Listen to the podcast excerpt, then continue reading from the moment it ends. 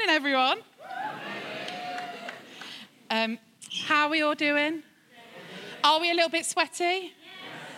I'm very sweaty. um, it's great to be here this morning. And you know what? I was, as we were singing um, that song then, and it was in so many different languages, wasn't that just so awesome? You can just feel the spirit with us, can't you?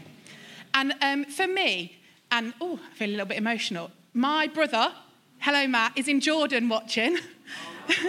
and you know what? It's the first time since I think Peter and Sean got married seven years ago that my whole family has worshipped together. How amazing is that?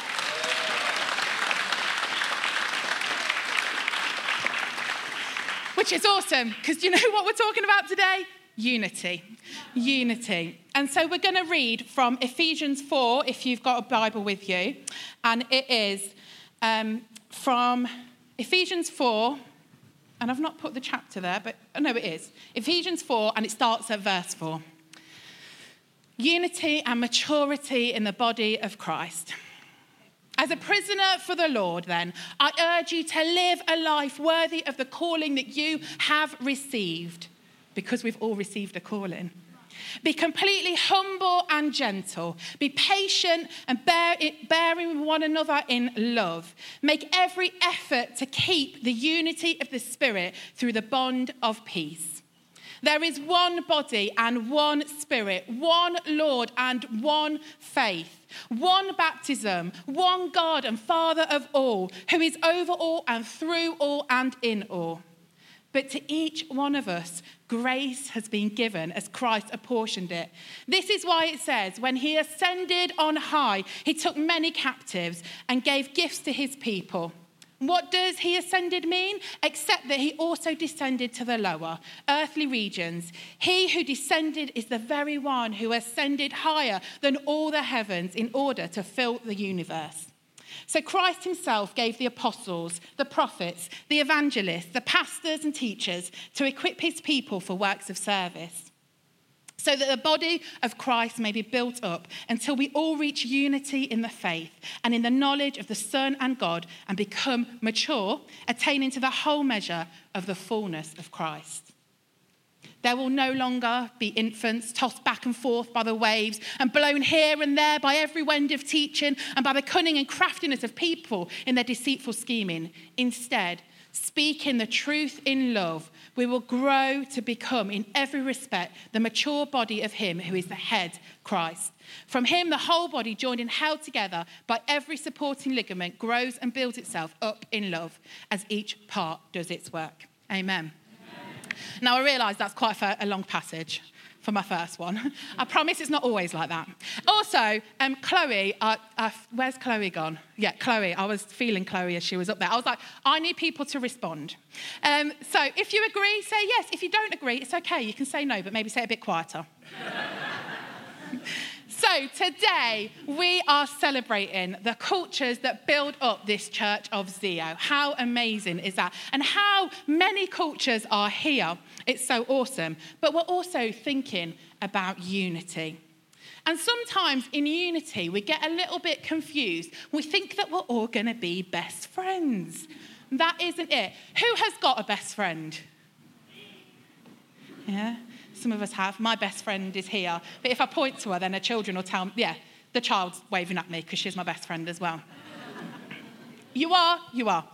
Um, some of us don't have best friends. Some of us have lots of friends, some of us don't. But unity is not having a bestie. It's not about getting to go to the movies together or get to go shopping together. Unity goes much deeper.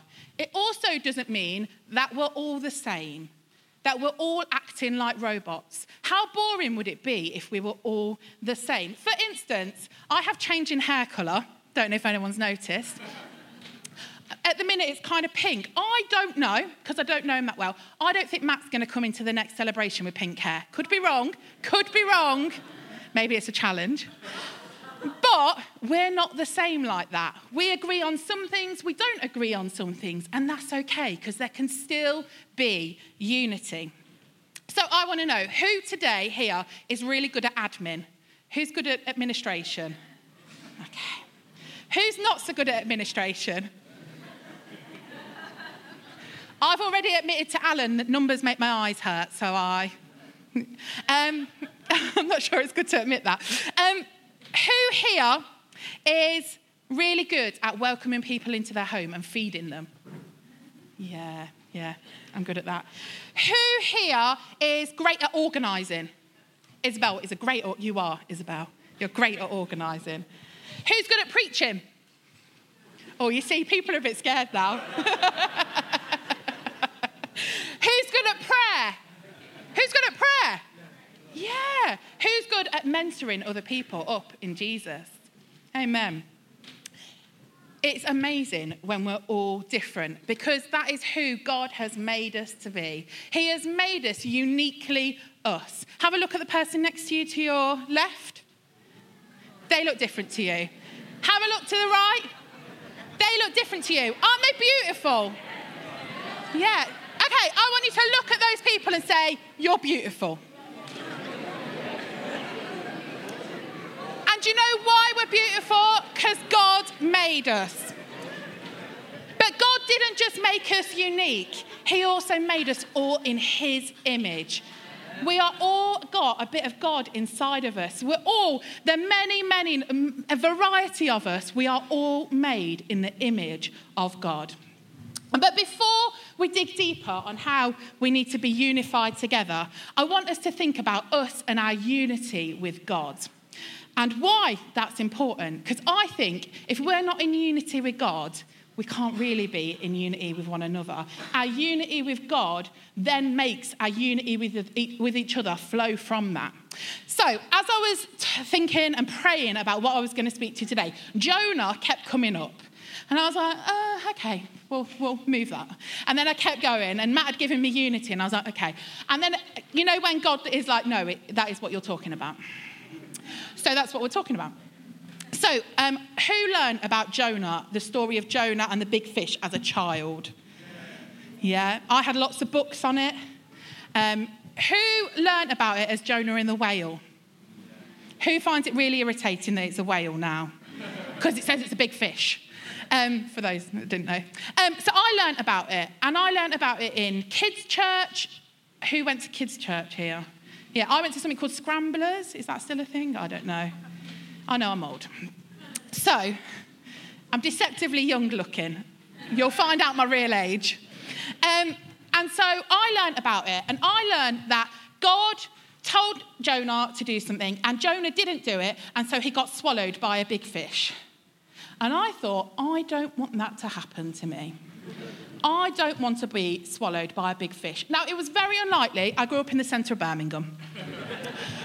I wasn't near the sea, about far away from the seas you can get in England. But I just thought if you don't do what God tells you to do, then disaster will strike.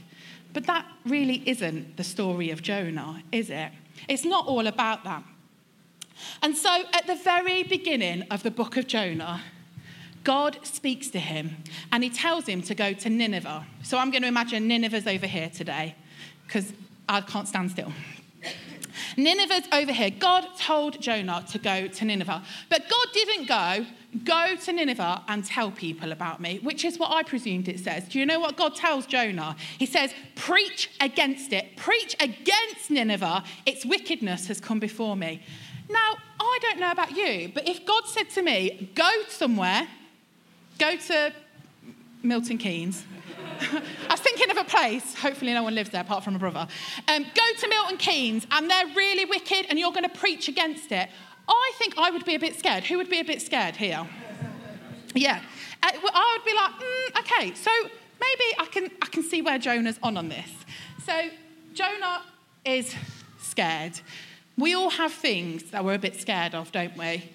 Um, some things we're like, I've got this. This is easy for me.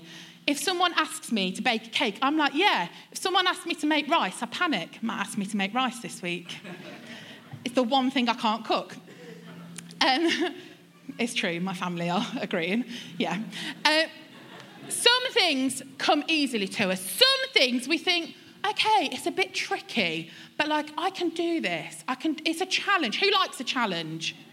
Yeah, we like a challenge. Maybe we can go with it. And there's some things that just seem impossible. Like, no, not for me, closed off for it, cannot conquer that at all. But what about when we're in complete unity with God? What about when we're in complete unity with God? I know that when I'm pursuing God, putting Him at the center of my whole being, submitting my will to His, saying, God, your will be done, all the things that seem impossible suddenly become possible. Suddenly, the mountain seems like I can, I can climb that. I can do that. And so Jonah hears from God and he thinks, No, I'm all right, God. I don't fancy going there. I don't want to preach to them. They're wicked. And so instead of going to Nineveh, Jonah goes in the opposite direction to Tarshish. I can't quite say it right. Is it Tarshish? We're going to go with it. Tarshish, in the opposite direction. God then sends a massive storm. Oh, Jonah's in a boat.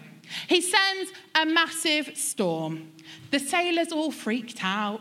They were all scared. They woke Jonah from his sleep and they were like, No, who is it? They worked out it was Jonah's fault and he put his hands up in the end. And so they threw him into the sea. God sent a big fish to swallow Jonah up. And Jonah had this realization that God had asked him to do something which he needed to do. Because God doesn't ask us to do things because it's for a laugh, does he? He doesn't think, oh, that'll make them uncomfortable, crack on. He doesn't do something. He didn't say to Jonah, oh, Jonah, I want you to go to Nineveh because and preach to them and tell them that they're wicked because I think it'll be a nice holiday for you.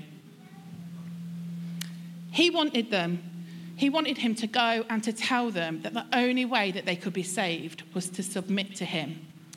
God always gives us a choice. Jonah had a choice. We all have a choice. We have a choice whether we want to be in unity with God. We have a choice whether we want to be in unity with one another. But God had a purpose for Jonah, He had a ministry for Jonah. And so for me, um, when I was quite little, when I was probably about four, I knew that God had placed a calling on my life. And it wasn't like God was a big booming voice. Some people do hear that. I have heard that before. But this was just, I knew from the age of four. So my mum and dad became Christians when I was a baby. So I, they grew up in faith as I grew up in faith. And I just knew that God had put a calling on my life to work in his mission field. Now, I didn't really know a lot. I was four. And my mum and dad had some friends called Richard and Rosemary, and they were missionaries in Sri Lanka. And they were working with people um, who had leprosy. And I just thought that was the only way that you could work in God's mission field. So I grew up thinking that I was going to be a missionary and that I was going to go to somewhere in the world, and that's what God was telling me. But the problem was, is that I'd had that calling on my life and I hadn't pursued it with God. I hadn't pushed into God. I hadn't been in unity with God's will and God's spirit and what His calling on my life was. I hadn't pushed it with Him. I just was comfortable in thinking, oh, God's told me this one thing, so I'm just going to run with it. Um, and so after I did school, which, who liked school? Who didn't like school? Who went to see their friends? Definitely.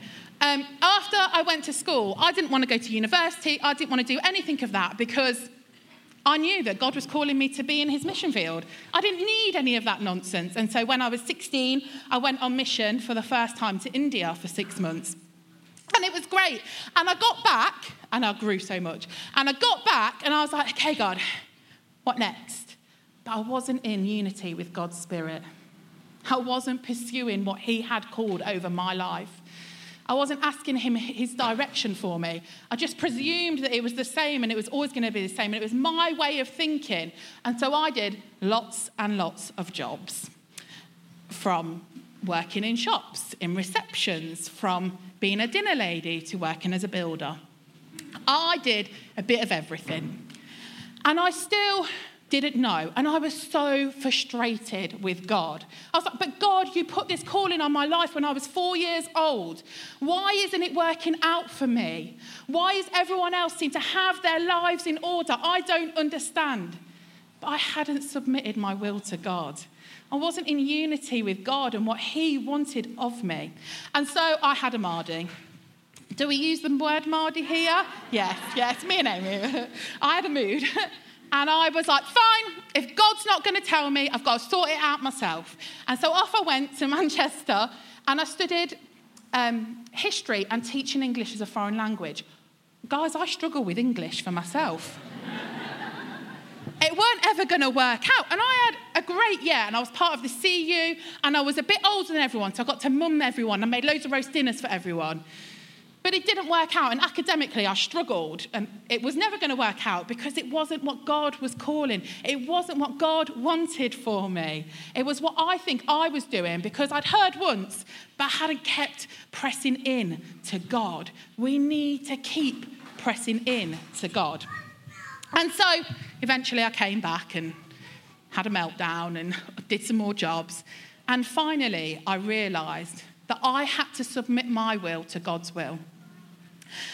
I came into unity with Him, and He revealed what He wanted me to do. And that's why I've ended up where I am. That famous um, verse in Jeremiah, isn't it? That we all know and love. For I know the plans I have for you, declares the Lord. Plans to prosper you and not to harm you, plans to give you a hope and a future. They are so true. We need to declare that over ourselves every day. God has plans for me, He has plans for you, and they are not to harm you. They are to prosper us and to give us a hope and a future. But Jonah, so the fish sicked him up on the beach. I think that's the bit that really grossed me out as a child.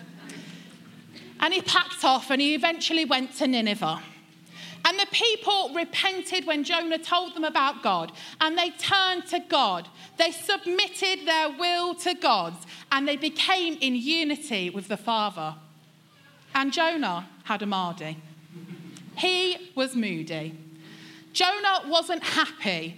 Jonah was irritated that God was so compassionate. He was irritated that God was so compassionate. Imagine that. Imagine being irritated because God's blessing appears on someone else. I don't know about you, but I have definitely felt that before. And it's not over simple things, um, they're things that we struggle with. Maybe it's not having a partner, maybe it's not having children, maybe it's losing someone. And we think, why does everything work out for that person? Why does it never work out for me? But Jonah wasn't thinking big picture. And sometimes we don't think big picture. And it's hard because it hurts so bad. Once again, Jonah wasn't in unity with God. And it weren't looking good for him. He moaned and he got sunburn in the heat. God gave him shade and then he took it away. And still, he didn't get the point that the grace of God is for everyone. The grace of God is for everyone. God wants unity with each and every one of us. When we pursue God's heart and not our own, we get in, in unity with Him, in His mission and His love for other people, even if that seems difficult for us.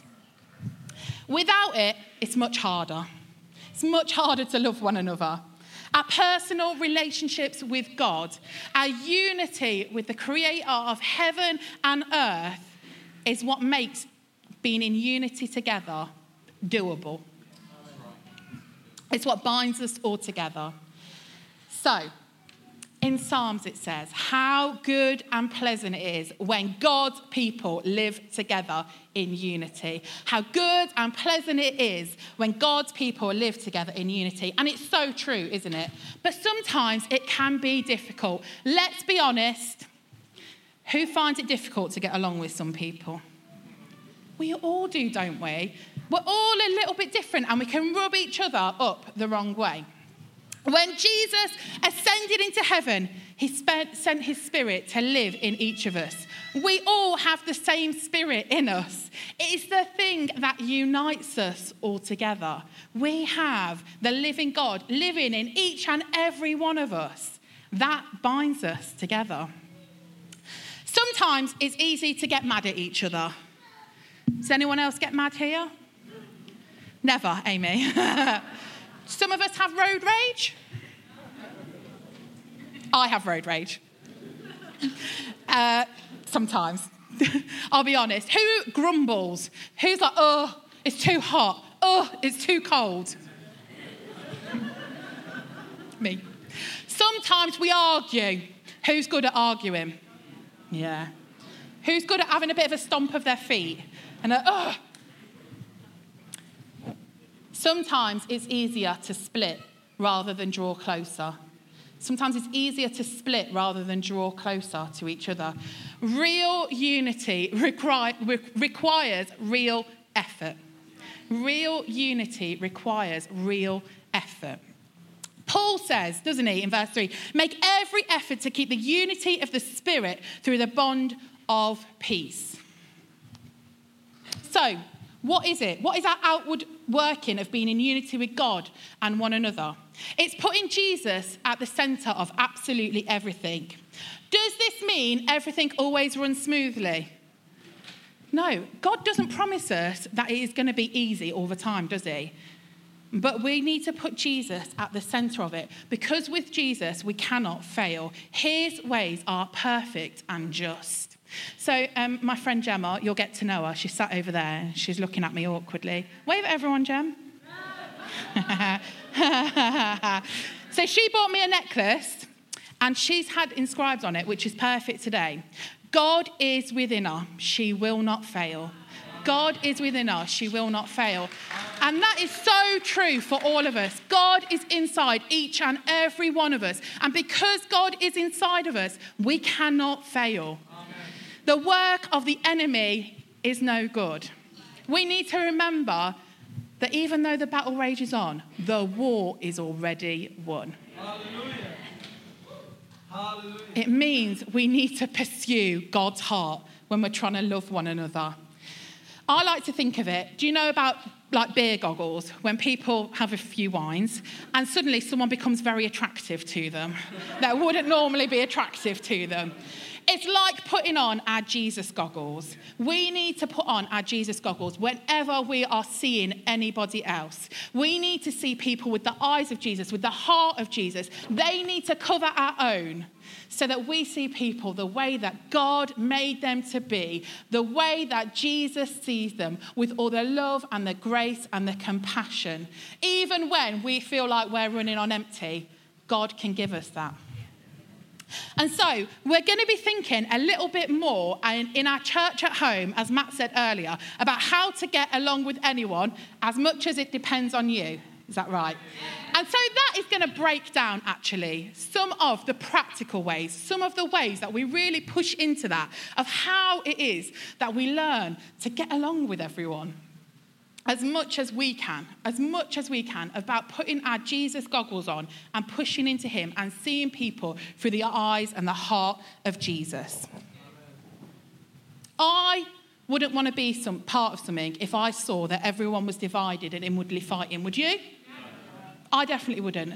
So, what about people when they come in off the street? What about people who aren't a part of God's family yet?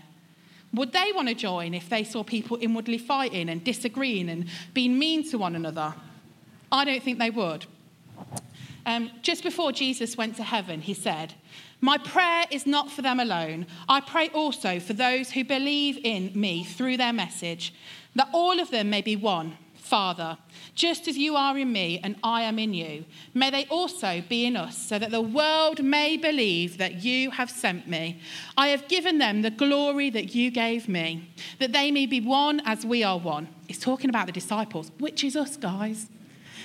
I in them and you in me, so that they may be brought to complete unity. Then the world will know that you sent me and have loved them even as you have loved me. God loves us even as he loved his own son. And in saying all of that, I realised that unity isn't simple, it requires real effort. Lots of us have different views, don't we? even when it comes to what the Bible says and our understanding of it. Maybe our theology is a bit one way, the way we understand things, and our brothers and sisters is a little bit different. I don't know. Me and Matt so far have agreed on stuff, but there's going to be stuff we don't agree on. It's normal. And I know firsthand that it can be really tough. And when we have different beliefs or feelings towards things, if we aren't living in unity, bitterness and mistrust, they creep in and we all end up hurt. But unity doesn't mean that we have to be exactly the same. There is so much beauty in our uniqueness. And diversity and unity go hand in hand because God made us. He made us to be different. He wants us to be together and be different at the same time. It's how we handle the diversity of all of us that is so important. It's all linked, isn't it? When we're in unity with God the Father, it means we can be in unity with one another. And it's not through my will or my power, it's through Jesus and the Spirit that He has put inside of us that brings that circle round. The world will see Jesus in us when we live in unity, and the church will grow. And when the church is living in unity, it means the world looks very different to how it looks right now.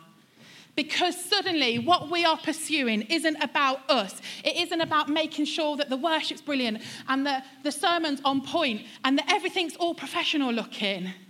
It means, even though that is great, and guys, you're banging, but, it's, but it does mean the thing that we are all pursuing in unity, that is every knee will bow and every tongue will confess that Jesus Christ is Lord. Amen. Amen. Shall we say it together? Every knee will bow and every tongue will confess that Jesus Christ is Lord. Amen. Amen. I'm going to pray for us.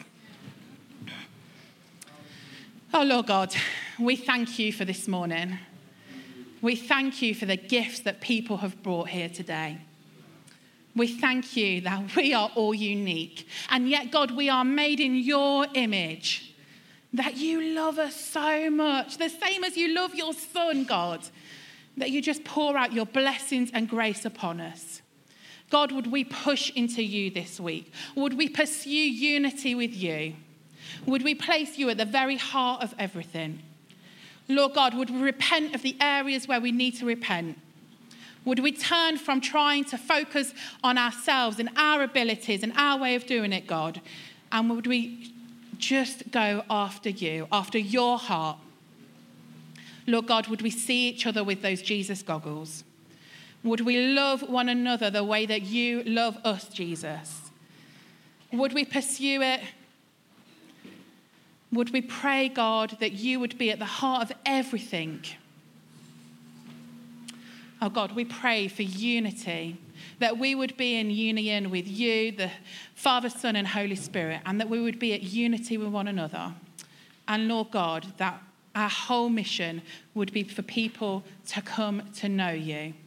That the world would see you, Jesus, the truth of you, the love of you, the grace of you, and that every knee would bow and every tongue would confess that you are Lord. Amen.